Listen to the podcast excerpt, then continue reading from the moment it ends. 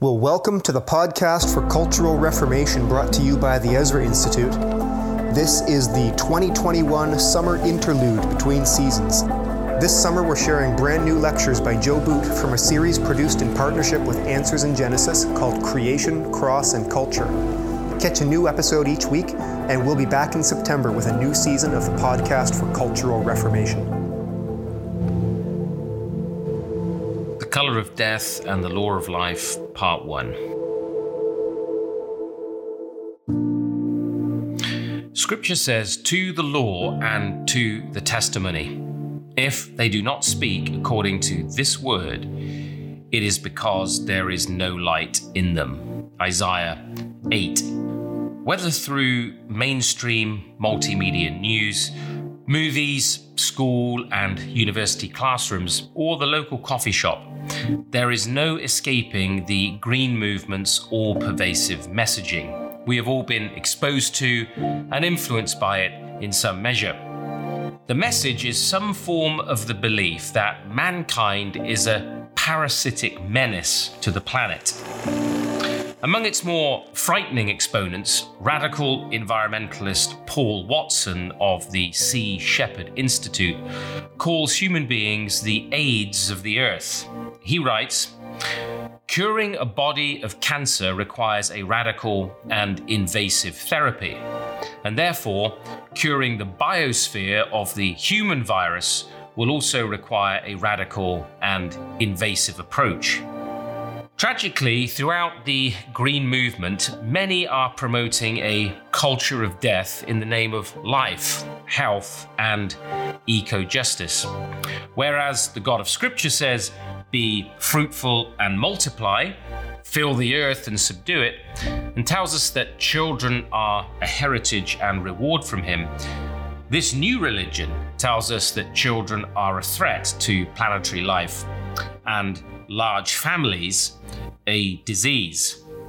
John Guillebaud, co chairman of Optimum Population Trust and Emeritus Professor of Family Planning at University College in London, told the UK Sunday Times that, quote, the greatest thing anyone in Britain could do to help the future of the planet would be to have one less child.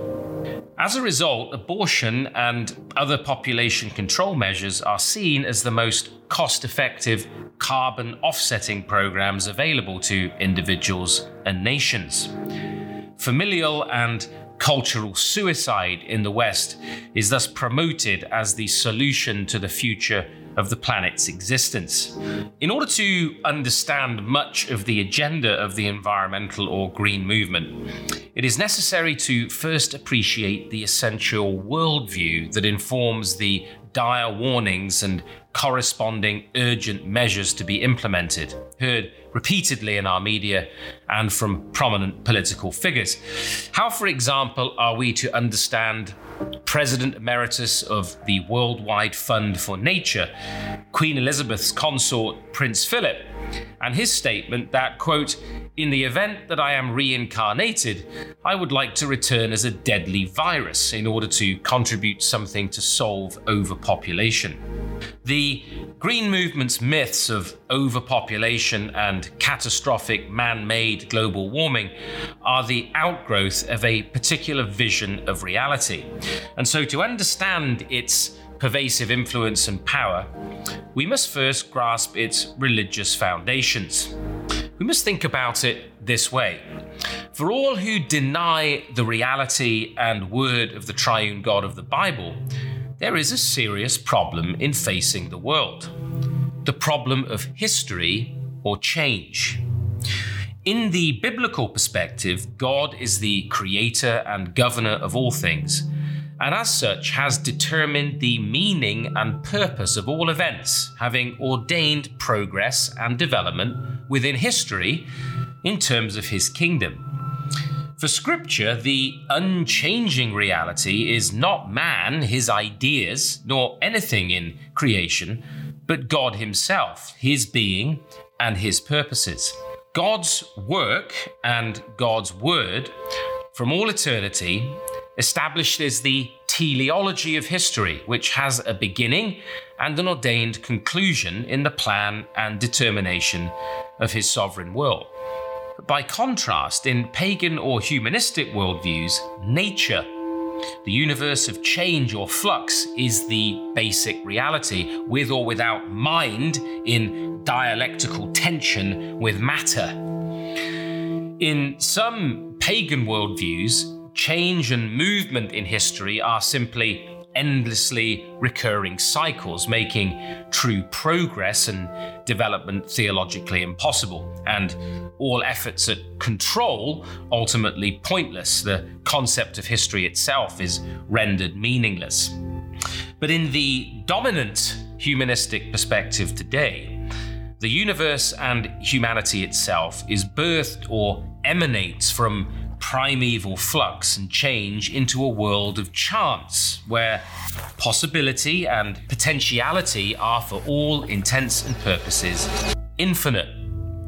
Simply put, since there is no God distinct from creation, there is no supervening providence no design plan for the universe, and so no ultimate purpose or meaning that precedes or defines the existence of anything. There is only change and possibility. Now, from the ancient world, especially in Plato, Neoplatonism, and their various intellectual offspring, a world of ideas is also posited, where idea or mind becomes the permanent, the ideal, and the truly real over against the environment of change all around.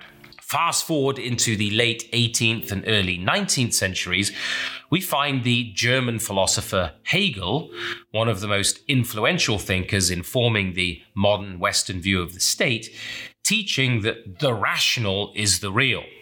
That is, the world spirit, idea or mind, is ultimate and truly real and can be imposed upon the world of change as the state expresses itself as the divine idea on earth. Then, in Marxism, which is deeply influenced by Hegel, the idea of man as his own creator through work can immediately change the world by revolution and the alteration of the human environment. The goal being the creation of a final and ultimate social order.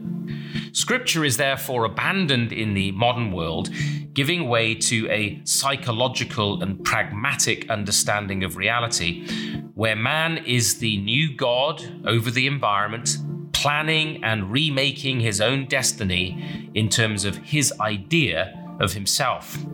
Now, in this psychological universe devoid of God, some kind of order must be imposed upon a material world of brute facts, that is, events not pre interpreted by God.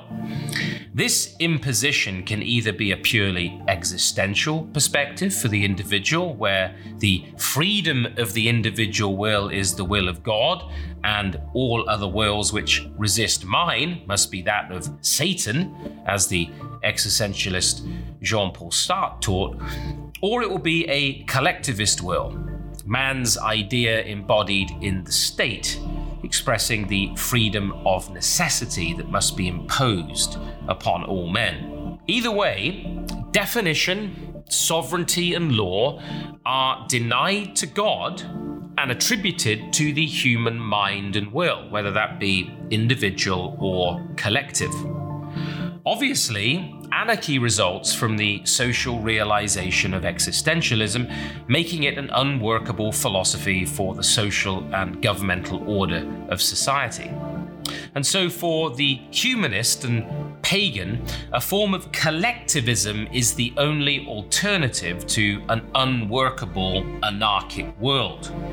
This is because man, seeing himself as a victim in a frightening world of unpredictability, must defend himself by exercising control over the world of change, by having his idea or mind govern it.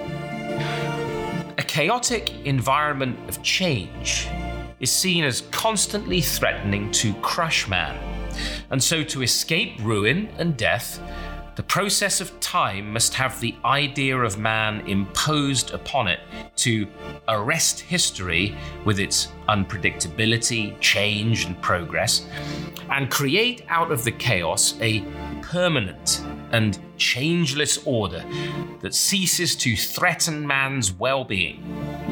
In humanism, since there is no predestination of God, remember, and no kingdom of God in terms of which progress and change move, man must provide an alternative kingdom. That is to say, since the pagan mind has no unchanging God, the idea of man must become the substitute source of permanence, security, and predestination. Now, it is also relevant to notice that in the ancient world, much like today, the humanistic cultural elite spoke often about the freedom of man embodied in the state, whereas the early church spoke about the government, kingdom, and predestination of a personal God. Pagan thought requires a powerful and priestly state to save man from the environment all around him in terms of the planned order of the philosopher kings, the cultural elite, as witness Plato's Republic. So humanism spoke of freedom but didn't really believe in it, whereas the Christian church spoke of predestination and freedom in Christ under the personal and all wise government of God. The conclusions of paganism in this regard are at least thoroughly logical. Chance is just another word for impersonal determinism or fatalism. As we return full circle and our culture rehashes these ancient ideas in our time, the exhaustion and disillusionment of modern man amidst his futile social experimentation without God is becoming clearly manifest. Humanity has exhausted every avenue to return to paradise under its own strength. And so the same dead end ideas are simply recycled in a new outfit to sound progressive. The dichotomy then is plain. Ultimately, man is either conditioned by the personal God of Scripture and his purposes, or by nature, his environment, leading to the concept of fate. In the first instance, man, as totally the creature of God, is free to be what he is created to be, and as such, is personally accountable to God. Freedom in this view is located in the fact that nothing around man can ultimately coerce him to be anything other than what he is, in terms of his choices as God's creature. In this context, salvation is not found in the changing of the human environment, but by the transformation of the man himself through the regenerating grace of God in Jesus Christ. In the latter case, man, as the victim of his impersonal environment, can only be saved by a planning and controlling agency, predestinating man's ideal order, which acts to transform his environment, thus manipulating the man and all social reality. Ultimate impersonalism therefore means the depersonalization of man. Because God is totally personal, not only is man, being made in his image, truly personal, but all things in all creation are a part of a personalized environment having personal significance. Just as everything in our homes is personal to us, each picture, piece of furniture, a child's toy, because it represents an event, decision, or moment in our lives as persons, so all things are personal relative to God as their creator, governor, and sustainer. There's no aspect of creation or history that is impersonal to God. Jesus Christ clearly assures us are not two sparrows sold for a copper coin, and not one of them falls to the ground apart from your Father's will, but the very hairs of your head are all numbered.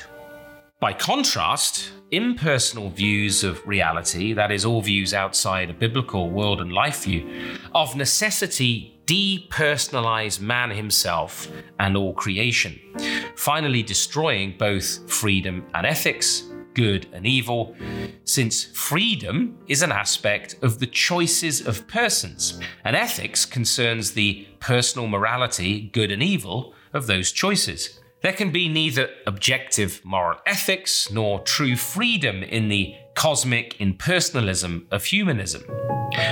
As a result, in collectivist thinking, freedom and ethics steadily become irrelevant as control, planning, and pragmatics logically take their place.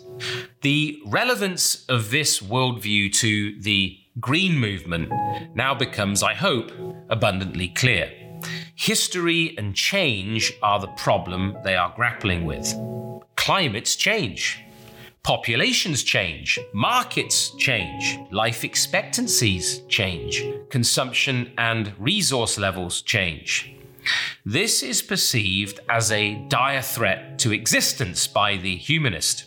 The utopian illusion that informs today's environmentalist ideology, as it has all socialistic utopian ideals, is that historical progress and development, which, according to this worldview, is nothing but impersonal change, must be halted, history arrested, and a perfect planned order ushered in, bringing about an ecological paradise of sustainability through the imposition of eco justice on a global scale. Now, lest we think that sustainability simply means a godly and prudent use of resources with which Christians can readily agree, the dominant ideological definition is explained by Peter Wood. He writes that sustainability is a condition that arises when capitalism and hierarchy are abolished. Individuals are made to see themselves as citizens of the world, and a new order materializes on the basis of eco friendliness, social justice, and new forms of economic distribution. In other words, the better world at which the Green Movement aims, that is directly supported by the threats of catastrophic man made global warming, overpopulation, and imminent resource exhaustion, is the establishment of a static world socialism. At a visit to Oxford University, Al Gore, perhaps the most prominent leader of the Green Movement today, to great applause, called for the increased concentration of power in the hands of an intelligentsia who would exercise dominion over the rest, declaring that the world needed a global Marshall Plan. Only the totally planned society can restore man to harmony with nature, averting a dreadful death by progress and development. A sustainable history, one arrested by man's idea, thus requires such concepts as zero population growth and zero economic growth to bring about human salvation and the promise of life. In such a view, historical progress, multiplied life, i.e., family, and development mean an impending apocalypse of death, whereas abortion, zero growth, and primitivism mean survival and salvation. In the great account of salvation and deliverance in the Old Testament, known to history as the Exodus, the people of Israel are liberated from slavery by God Himself through a display of divine power in the plagues upon Egypt, where the created order is turned against Pharaoh and used to bring devastation upon the life and economy of the nation. In the desert into which God takes the Hebrews, he gives to the people his covenant law at Mount Sinai. The covenant law is a covenant of life and therefore also death, blessing and cursing for obedience and disobedience. Central to the covenant are law and blood. Obedience to the law means life and blessing in the land and upon the land. Disobedience means curses, dispossession, famine, and death. Only the blood of atonement can cover violations of God's law, for without the shedding of blood, there is no remission of sin. The tablets onto which the covenant law is written are placed in a decorated container called the Ark of the Covenant, on the lid of which is the mercy seat where the atoning blood of clean animals is sprinkled. The ark is carried by God's people wherever they go and placed in the holiest place in the tabernacle. In the New Covenant era, through the exodus accomplished by the death and resurrection of Jesus Christ, the living Torah, his blood being the only efficacious atoning blood, the location of the covenant law has changed. It has now been written into the hearts of God's people. Now, the Christian believer, having passed into the holiest place, is the ark and temple of God, and bearer of God's covenant promises to all the nations. The Christian is the very vessel of the presence of God, or to use the Apostle Paul's term, the temple of the Holy Spirit. Thus, God's kingdom manifesto, his charter for living in the world, is not only inscripturated in the Bible, but borne about by the members of the Church of Jesus Christ. This theological reality constitutes the biblical epic of the plan of salvation in Jesus Christ.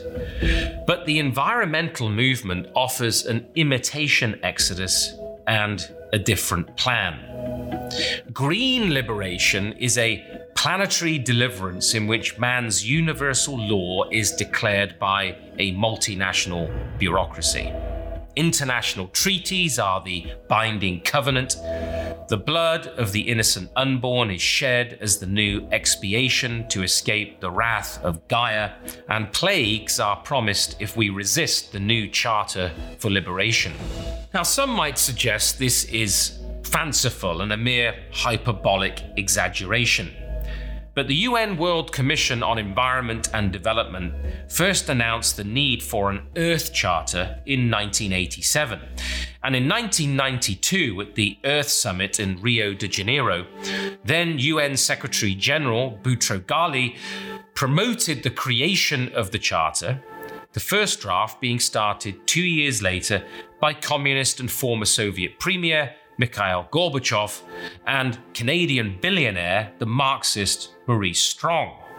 Obviously, for the United States, Canada, and other Western powers still influenced by Christianity, to embrace the Earth Charter would require cloaking pagan and neo Marxist thought in euphemisms like sustainable global society, respect for nature, universal human rights, culture of peace, and economic justice. But as Dr. Calvin Beisner has pointed out, respect for nature means the resacralization of nature. Economic justice means redistribution of wealth to achieve economic equality. And culture of peace means rescinding a nation's right of self defense in favor of protection from a global government with power to enforce. In our second part, we will explore the environmental movement further and discuss building a scriptural response.